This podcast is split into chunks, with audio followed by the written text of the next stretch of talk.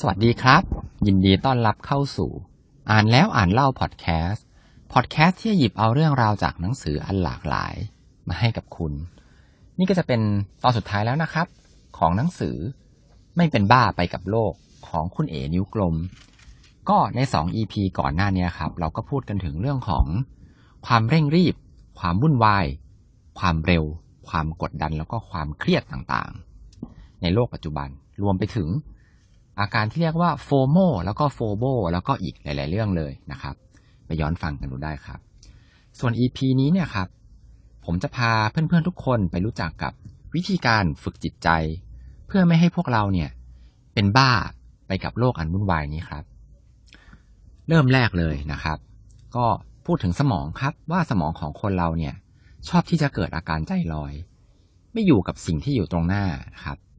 สมมุติว่าเราเนี่ยไปนั่งเล่นๆอยู่ที่ทะเลนะครับ นั่งดูทะเลไปเรื่อยๆเนี่ยครับแต่ว่าสมองของเราเนี่ย ก็อาจจะกลับไปคิดถึงเรื่องของอาหารเย็นที่จะกินว่าเอ๊ะเย็นนี้จะกินอะไรดีนะครับ อันนี้ครับมันเป็นการที่สมองของเราเนี่ย มันทำหน้าที่เหมือนกับเป็นนักเล่าเรื่องครับ ที่จะชอบมาคอยแบบ เล่าเรื่องนู้นเรื่องนี้ให้ฟังตลอดเวลาเลย แล้วก็แบบรบกวนจิตใจนะครับทำให้เราเนี่ยไม่อยู่กับปัจจุบัน แล้วก็เจ้านักเล่าเรื่องเนี่ยแหละครับ อย่างที่บอกไปว่ามันคอยรบกวนนะครับทำให้เราเนี่ยไม่มีสมาธิครับ แล้วก็ขาดสติด้วยนะฮะเพราะว่ามัวแต่ไปคิดเรื่องอื่น แล้วก็ใจลอย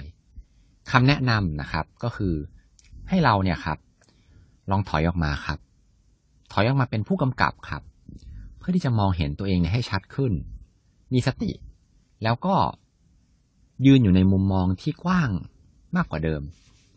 คนที่มีสติเนี่ยครับก็เปรียบเสมือนกับผู้กำกับครับ ที่คอยที่จะบอกบทให้กับนักแสดง ให้ action ต่างๆนะครับ อย่างเช่น ให้โกรธ ให้สงบนะครับ ให้ร้องไห้ หรือแม้แต่ให้ดีใจนะฮะอันนี้ครับหลังจากอ่านบทนี้แล้วเนี่ย โดยส่วนตัวนะครับ ผมชอบวิธีการมองแบบนี้มากเลยครับ ที่พูดถึงนักเล่าเรื่องเนี่ย ที่จะคอยมาเป่าหูเรานะครับ รบกวนจิตใจเรามันก็เหมือนกับ เป็นความว้าวุ่นใจนะครับ ในสมองของเราเองเนี่ยแหละครับ ที่จะชอบนึกถึงเรื่องอื่น ๆ ตลอดเวลาเลยนะครับ กังวลเรื่องในอนาคต โศกเศร้ากับเรื่องในอดีตนะครับ แล้วก็ทำให้ไม่อยู่กับเหตุการณ์ที่เกิดขึ้นตรงหน้าเหตุการณ์ในปัจจุบันนะครับ ส่วนในมุมมองที่เป็นผู้กำกับเนี่ยก็ดีเหมือนกันนะครับ ก็คือให้เราเนี่ยถอยออกมาจากมุมมองของเรานะครับ ให้อยู่ในมุมมองที่สูงขึ้น แล้วก็ให้คิดว่าเราเนี่ยสามารถควบคุม นักแสดง ซึ่งจริงๆ ก็คือตัวของเราเองเนี่ยแหละนะครับได้ก็คือเหมือนกับควบคุมอารมณ์ แล้วก็ควบคุมจิตใจของเราเนี่ยได้นะครับ ทีนี้บทถัดไปครับ ก็จะเป็นเรื่องของวิธีการฝึกสติกันแล้วนะครับ ว่าจะทำยังไงดีนะฮะอันนี้เนี่ยก็ดีมากๆเลยนะครับ คุณนิ้วกลมเนี่ยครับเขายกเอาเนื้อหามาจากหนังสือที่ชื่อว่า Search Inside Your Life ของคุณเชดเหม่งตันนะครับ ที่เป็นวิศวกรของ Google ที่เขาพูดถึงการฝึกสมาธิที่ค่อนข้างจะทันสมัยแล้วก็ มีหลากหลายวิธีมากเลยนะครับ น่าสนใจมากๆด้วยครับ วิธีการแรกเลยครับคือการฝึกจดจ่อนะครับเขาบอกว่าให้ลองฝึกที่จะจดจ่อกับเรื่องใดเรื่องหนึ่งอย่างมีเป้าหมายครับ อาจจะเป็นเรื่องของลมหายใจนะครับ เรื่องของคนที่อยู่ตรงหน้าเราณเวลานั้น เรื่องของเสียงรอบๆตัวเรานะครับ หรือแม้แต่งานที่เราทำอยู่ในปัจจุบันนะครับ หรือจะเป็นคนที่เราคุยด้วยนะครับ ก็ให้พยายามจดจ่อแล้วก็เพ่งความสนใจเนี่ย ไปที่สิ่งสิ่งนั้นนะครับ การฝึกแบบนี้ครับ จะทำให้เราเนี่ยตกอยู่ในโหมดต่อสู้เนี่ย น้อยลงนะครับ ถัดมาครับก็คือวิธีการในการฝึกจดจ่อกับร่างกายของเราเองครับ อันนี้ให้เราพยายามจดจ่อกับร่างกายของเราเองว่าตอนเนี้ยเราคิ้วย่นอยู่หรือเปล่า หรือว่าเราเกรงคอ เม้มปากนะครับ หรือแม้แต่การหายใจทีๆ สิ่งเหล่านี้ครับเป็นสัญญาณว่าเราเนี่ยอาจจะกำลังโกรธกำลังกลัว หรือว่ากำลังกังวลนะครับ เมื่อเราฝึกที่จะจดจ่อกับร่างกายของเราได้มากขึ้นเนี่ย เราก็จะรู้สึกตัวครับว่าเราเนี่ยมีอาการเหล่านี้ ซึ่งก็คืออยู่ในโหมดเตรียมพร้อมที่จะต่อสู้เหมือนกันนะครับ อันเนี้ยเพื่อให้เรารู้ตัวแล้วเราเนี่ยจะได้พยายามผ่อนคลายตัวเองลงนะครับ ถัดมาครับ เขาพูดถึงเรื่องของการนั่งฝึกสติสองนาทีต่อวันครับสองนาทีเท่านั้นเองครับ ก็คือ ผู้เขียนหนังสือเล่มนั้นเนี่ยครับคุณเช็คเหม่งตันเนี่ยเขาบอกว่าเป็นกิจกรรมที่เขาเนี่ยทำกับลูกสาวทุกวันเลยนะครับทำน้อยๆ แต่ทำทุกวันนะครับ กิจกรรมของเขาทำยังไงครับ ไม่มีอะไรเลยครับ ก็คือการนั่งอยู่ด้วยกันกับลูกสาวเนี่ยครับนั่งอยู่เฉยๆครับ ไม่ตัดสิน ไม่มีการวิพากษ์วิจารณ์อะไรนะครับ ดูแล้วเหมือนเป็นกิจกรรมการเล่นสนุกของเด็กนะครับ แต่อันเนี้ยครับ มันคือการฝึกแบบพื้นฐานมากๆเลยนะครับ คุณเช็คเหม่งตันยังบอกอีกครับว่าถ้าเกิดสองนาทีครับ คุณยังรู้สึกว่ามันนานเกินไป ขอแค่นี้ก็พอครับก็คือการหายใจอย่างมีสติ แค่วันละครั้งก็พอนะครับ หายใจเข้า หายใจออกอันนี้นับเป็นหนึ่งครั้งนะครับ ถ้าฝึกได้มากกว่านี้ ถ้ามีสติในการหายใจได้มากกว่านี้ ถือว่าเป็นโบนัสครับ อืม น่าสนใจดีนะครับ เป็นวิธีการที่ ผมว่ามันง่ายมากเลยนะครับ เขายังบอกอีกครับว่า แม้แต่เวลาช่วงที่รถติดนะครับ หรือว่าคุณรอเพื่อนนะฮะอาจจะยืนรอแบบว่าเตรียมตัวไปกินข้าวกลางวันกัน หรือว่าคุณนึกได้เมื่อไหร่ก็ลองฝึกดูครับทำบ่อยๆครับ สะสมไปเรื่อยๆ เดี๋ยวคุณก็จะพัฒนาขึ้นเองเรื่อยๆ ทีละน้อยทีละน้อยครับ หรือว่าคุณอาจจะใช้วิธีการเก็บเล็กผสมน้อยก็ได้ครับ ไม่ว่าจะเป็นการที่แบบเดินจากโต๊ะทำงานไปห้องน้ำนะครับ ก็ให้เดินแบบมีสตินะครับ ก่อนจะกินข้าวครับ ให้ลองหายใจลึกๆ เรียกจิตใจเนี่ยกลับมานะครับ กลับมาอยู่ที่จานข้าวที่กำลังจะกินนะฮะความลับของการทำสมาธิก็คือ จิตเราเนี่ยครับ จะผ่อนคลายแล้วก็ตื่นตัวเนี่ยพร้อม ๆ กันเลยนะครับ การทำสมาธินะครับ จะต้องสงบคมชัด แล้วก็เป็นสุขนะครับ คุณเอ๋นิ้วกลมครับ ยังเล่าอีกว่าการฝึกมีสติกับกิจกรรมที่ทำเนี่ยครับ เมื่อเราตัดสิ่งรบกวนออกไปนะฮะเราฝึก แบบนี้ครับไปเรื่อยๆฝึกมีสตินะครับ เราตัดสิ่งรบกวนออกไปได้เนี่ย มันจะช่วยทำให้เราเนี่ย ได้ดื่มด่ำกับความสุข จากความธรรมดาที่เราเนี่ยเคยมองข้ามครับ ไม่ว่าจะเป็นรสชาติอาหารนะครับ ที่มันชัดเจนขึ้นเพราะว่าเรากินอย่างมีสตินะครับ เราไม่ใช่แบบเหมือนนั่งดูซีรีส์ไปด้วยแล้วก็กินไปด้วย ไม่รู้ว่ากินอะไรอะไรอย่างเงี้ยครับหรือแม้แต่การฝึกที่จะมีสติกับผู้อื่นนะครับ การฟังคนอื่นโดยที่จะแบบไม่เข้าไปขัดจังหวะเขา แล้วก็ไม่โต้กลับไปด้วยอารมณ์นะครับ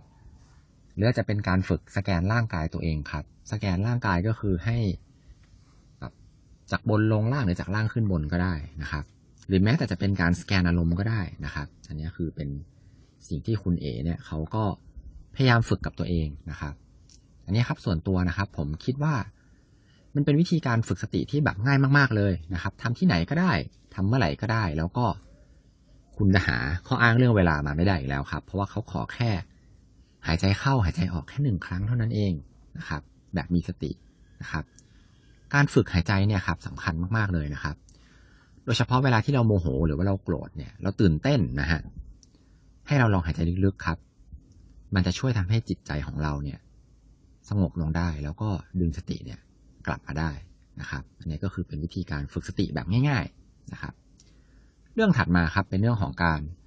สะสมความรู้สึกดีๆนะครับ ใส่เข้าไปในจิตใจของเรา อันนี้ครับ คุณเอ๋เขาก็อ้างมาจากหนังสือที่ชื่อว่า Buddha Brain ของดรริกแฮนสันนะฮะที่กล่าวถึงการที่บางคนเนี่ยชอบที่จะสะสมความทรงจำในแง่ลบเอาไว้กับตัว นั่นนะเป็นเพราะว่าตัวเขาตัวของคนคนนั้นเนี่ยครับเขาอาจจะมีประสบการณ์ที่แบบเลวร้ายมากๆเลยในอดีตที่ผ่านมา ทำให้ถึงแม้ว่าตัวของคนคนนั้นเนี่ย จะพบเจอกับประสบการณ์ที่เป็นบวกมากกว่าเป็นลบเนี่ย แต่สมองของคนคนนั้นเนี่ยครับ ก็กลับเลือกที่จะจำเรื่องร้ายเนี่ย มากกว่าเรื่องดีนะครับ ซึ่งมันก็เป็นสิ่งที่ไม่ค่อยดีเท่าไหร่นะฮะทีนี้ตัวอย่างครับของคนแบบนี้ก็คือถึงแม้ว่าจะมีคนชมเขาถึงเก้าคน แต่ว่ามีคนด่าเขาเนี่ยคนเดียว คนคนนี้ก็จะไปสนใจแต่คำด่ามากกว่าคำชมทั้งหมดเลย นะครับ นอกจากนี้ครับ ยังมีผู้เชี่ยวชาญทางด้านจิตวิทยาเนี่ยครับเขาค้นพบว่าคนเราโดยทั่วไปแล้วเนี่ยครับ จะต้องใช้ประสบการณ์ในด้านดีเนี่ยถึงสามครั้งเลยเพื่อที่จะไปลบล้างประสบการณ์ที่ไม่ดีเนี่ยแค่ครั้งเดียวนะครับ เป็นสัดส่วนที่ค่อนข้างมากเลยนะครับ คือสามต่อหนึ่งเลยทีเดียว แว่นของการมองโลกในแง่ลบเนี่ย ถ้าเราสวมไปนานๆ ก็อาจจะทำให้เกิดอาการซึมเศร้าได้นะครับ เพราะว่าสมองเนี่ยมันคุ้นเคยไปแล้วมองอะไรเนี่ย ผ่านแว่นตาเนี่ย ก็เป็นแง่ลบไปซะหมดเลย ดรแฮนสันครับเขาได้มีการแนะนำนะครับ การฝึกสะสมประสบการณ์ด้านบวกเนี่ย เอาไว้สามขั้นตอนที่น่าสนใจมากๆนะครับ ขั้นตอนแรกครับเขาบอกว่าให้เปลี่ยนข้อเท็จจริงด้านบวกเนี่ย ให้เป็นประสบการณ์ในแง่บวกครับ ก็คือให้เราเนี่ย ลองพยายามมาชื่นชมสิ่งรอบๆตัว รวมถึงตัวเราเองนะครับ ไม่ว่าจะเป็นความสำเร็จในเรื่องเล็กๆน้อยๆเนี่ย ก็ให้เราเปิดใจรับมันเข้ามาครับ ให้บ่อยยิ่งขึ้นนะฮะข้อสองครับ ให้ซึมซับความรู้สึกดีๆเนี่ย เข้ามาในจิตใจของเรานะครับ ให้พยายามดื่มด่ำกับความรู้สึกดีเนี่ยให้นานขึ้นนะครับห้าวินาทีสิบหรือยี่สิบวินาทีนะครับ ยิ่งเราตระหนักรู้ถึงความรู้สึกดีๆที่เกิดขึ้นเนี่ยได้นานเท่าไหร่ เซลล์ประสาทของเราเนี่ย มันก็จะยิ่งเชื่อมต่อแล้วก็ยิ่งแข็งแรงขึ้นครับ อันนี้ครับ ก็ตัวอย่างนะครับ เวลาที่เราแบบได้กอดกับคนที่เรารักนะครับ เวลาที่เราทำงานเล็ก ๆ ของเราสำเร็จนะครับ หรือว่าเวลาที่เราแข่งกีฬาชนะเนี่ยก็ให้เราพยายาม ใช้เวลานะครับ ซึมซับความรู้สึกเหล่านั้นเนี่ยครับ ให้มันนานยิ่งขึ้น ให้มันรู้สึกชัดเจนยิ่งขึ้นนะครับ อันนี้เป็นวิธีการฝึกนะครับวิธีการที่สามครับก็คือให้เราเนี่ยนึกภาพ หรือว่าสร้างความรู้สึกว่าความรู้สึกดีๆนั้นเนี่ย มันกำลังวิ่งเข้าสู่ร่างกายแล้วก็จิตใจของเราครับ ก็คือนอกจากเมื่อกี้นี้นะครับสองอันที่เราแนะนำไปแล้วเนี่ยครับก็คือให้เราเนี่ยแบบ นึกภาพไปเลยว่าเจ้าความรู้สึกดีๆ เนี่ย มันไหลเข้าสู่ร่างกายของเรานะครับ ซึมซับมันอย่างเต็มที่ครับ แล้วก็เก็บสะสมมันเอาไว้เป็นความทรงจำดีๆเอาไว้ในสมองครับ อันนี้ก็คือจะเป็นสามวิธีการในการฝึกนะครับ สะสมความรู้สึกดีๆ เข้ามาในจิตใจของเรา นอกจากนี้ครับยังมีคำแนะนำหนึ่งครับ ที่น่าสนใจก็คือ เมื่อเวลาที่เราเจอประสบการณ์ในแง่ลบเนี่ยครับ พอเราเจอประสบการณ์แง่ลบปุ๊บเนี่ย ให้เราพยายามเปิดใจครับ แล้วก็รับเอาประสบการณ์ในแง่ดีเนี่ยสองสามเรื่องที่แม้แต่จะเป็นเรื่องเล็กๆเนี่ยก็ตามนะครับ ภายในเวลาหนึ่งชั่วโมงเนี่ย ให้ได้นะครับ มันจะช่วยทำให้ความทรงจำในแง่ลบของเราเนี่ยมันเบาบางลงนะฮะเป็นวิธีการที่น่าลองเอาไปทำดูนะครับ เรื่องสุดท้ายครับก็คือ เรื่องของการแผ่ความรักนะครับ อันนี้ครับเขาพูดถึงการแผ่ความเมตตานะครับ เรื่องของความเห็นอกเห็นใจนะครับ ที่เราเนี่ยจะมีต่อผู้อื่นนะครับ ให้พยายามเปลี่ยนครับ จากฉันให้เป็นเรานะครับ การที่เราแบบมีเมตตากับคนอื่นเนี่ย สุดท้ายแล้วเนี่ยครับ จะเป็นตัวเราเองเนี่ยแหละครับ ที่จะมีความสุข เพราะว่าอะไรครับ เพราะว่ามนุษย์ทุกคนเนี่ย ต้องการการอยู่ร่วมกันครับ มนุษย์เนี่ยต้องอยู่กันเป็นกลุ่ม ต้องอยู่ร่วมกับผู้อื่น ต้องมีความสัมพันธ์นะครับ ถึงจะอยู่รอด อันนี้เป็นสิ่งที่เป็นธรรมชาติของมนุษย์เรามาตั้งแต่สมัยที่เรายังเป็นมนุษย์ถ้ำแล้วนะครับ สุดท้ายเลยนะครับ การฝึกจิตเนี่ย มันจึงไม่ใช่เป็นการฝึก เพื่ออยู่โดดเดี่ยว แล้วก็หลบเข้าไปอยู่ในถ้ำคนเดียวนะครับ แต่การฝึกสติเนี่ยมันเป็นการหยุดครับ หยุดนะครับ เพื่อที่จะเพาะบ่ม สร้างหัวใจที่มั่นคง พร้อม เพื่อที่จะเผื่อแผ่ความสุข แล้วก็แบ่งเบาความทุกข์ของผู้อื่นนะครับเราลองมาเปลี่ยนสมองกันดูครับ เปลี่ยนจิตใจนะครับ เปลี่ยนหัวใจ แล้วก็ไปเปลี่ยนโลกด้วยกันครับ แล้วเราเนี่ยจะสามารถมีชีวิตอยู่ได้อย่างพึงพอใจโดยที่ไม่เป็นบ้าไปกับโลกนะฮะก็จบไปแล้วนะครับสำหรับหนังสือเล่มนี้นะครับ ก็อย่าลืมนะครับ ไปลองฝึกสติแล้วก็ฝึกดื่มด่ำซึมซาบ ประสบการณ์ในแง่บวกกันนะครับ ผมว่าแค่การฝึกสติกับการดื่มด่ำกับประสบการณ์แง่บวกนะครับ ที่เขาสอนเนี่ยก็คุ้มค่าแล้วนะครับ ที่อ่านหนังสือเล่มนี้นะฮะสุดท้ายก่อนจะจบ EP นี้ครับขอให้ทุกคนมีความสุขในการอ่านหนังสือที่ชอบครับ แล้วพบกันใหม่ EP หน้า สวัสดีครับ